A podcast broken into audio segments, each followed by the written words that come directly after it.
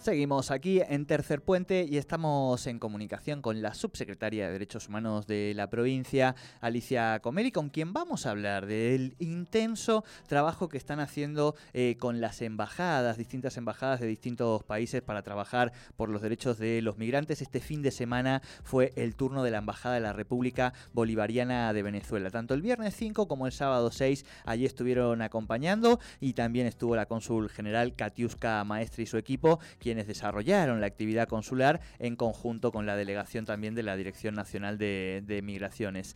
Eh, Alicia Comeli, muy buenas tardes, te saluda Jordi, ¿cómo te va? Bienvenida a Tercer Puente. Muy buenas tardes, Jordi, muy buenas tardes a todos los oyentes de Tercer Puente y a los que te acompañan en el piso. Bueno, muchas gracias. Eh, intenso, decía, el trabajo del fin de semana, pero que en realidad vienen, eh, este es un trabajo, una política pública que vienen desarrollando desde hace ya un tiempo eh, en materia de vinculación con las embajadas, de los derechos de los migrantes y las migrantes aquí en la provincia. Sí, efectivamente, como vos decís, siempre recalcamos que migrar es un derecho pero en un país tan grande como es Argentina, para quienes eligen como destino de residencia, por ejemplo, la Patagonia, les es muy difícil acceder a cualquier trámite este, consular porque básicamente las embajadas y los consulados están en eh, Buenos Aires.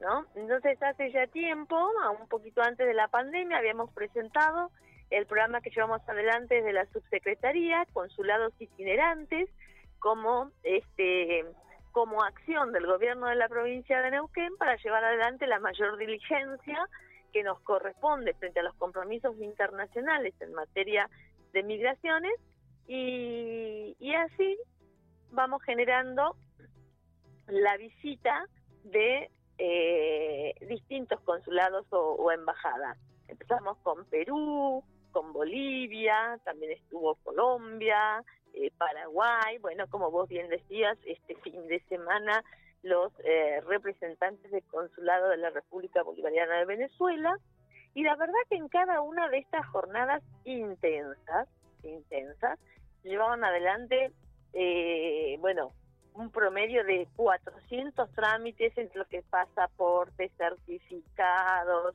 eh, distintas documentación que necesitan como antecedentes penales, como certificaciones de estudios, de muchísimas eh, personas que han llegado eh, a, a, nuestra región e incluso no han podido, por, distintos motivos, volver a contactarse para, para ir a Buenos Aires, este, supongamos que es lo más cerca que tienen. Así que eh, la gente muy, eh, muy satisfecha, hemos visto eh, situaciones como la felicidad de algunas este, madres, que si bien madres digo porque tienen, venían a inscribir en el registro civil, cada, con, cada delegación consular trae eh, generalmente alguien vinculado a su sistema, lo que sería nuestro registro civil, para inscribir nacimientos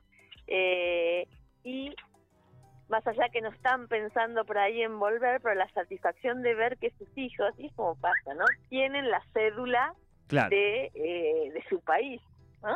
Sacar esa cédula más allá de que tienen el DNI argentino porque son nacidos acá, pero eh, también la satisfacción de que pueden mantener esas raíces eh, vigentes, ¿no?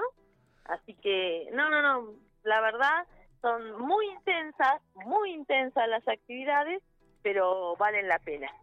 Claro, y además, digo, cada, caso que vos decías, bueno, 400 casos, es una biografía personal y particular, ¿no? Eh, venir a la Patagonia a vivir, digo, queda un poco lejos de muchos de nuestros países y allí también me imagino que hay muchas historias, digo, siempre atravesadas por, por estos exilios a veces económicos o por estas búsquedas nuevas de, mejores proyectos de vida, pero que, es muy intenso también volver a reencontrarse con, personas de, de su país, ¿no? Y con autoridades.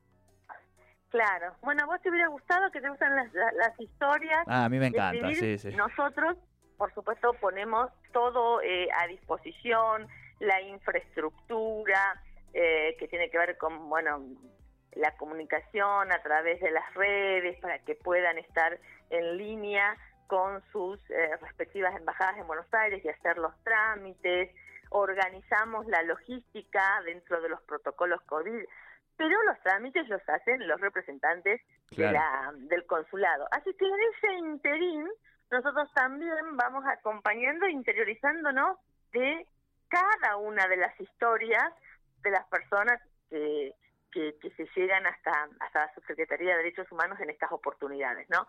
Y la verdad que, que, que hay que hay historias eh, muy, pero muy interesantes. Hay historias de, eh, como vos decís, eh, alguna situación de, desplazados, no, no, no particularmente de refugiados, eso lo tenemos con Siria, pero de, desplazados, pero también historias románticas, y cuando digo románticas es este de aventura, ¿no?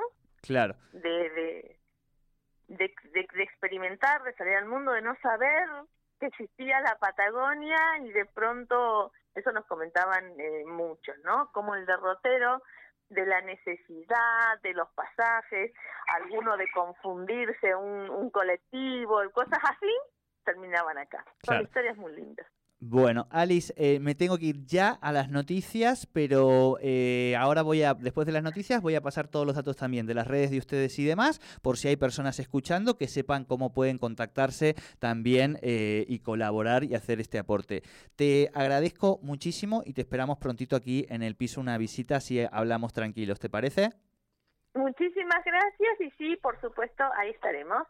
Abrazo grande. Hablábamos con Alicia Comeli, subsecretaria de Derechos Humanos de la provincia del Neuquén.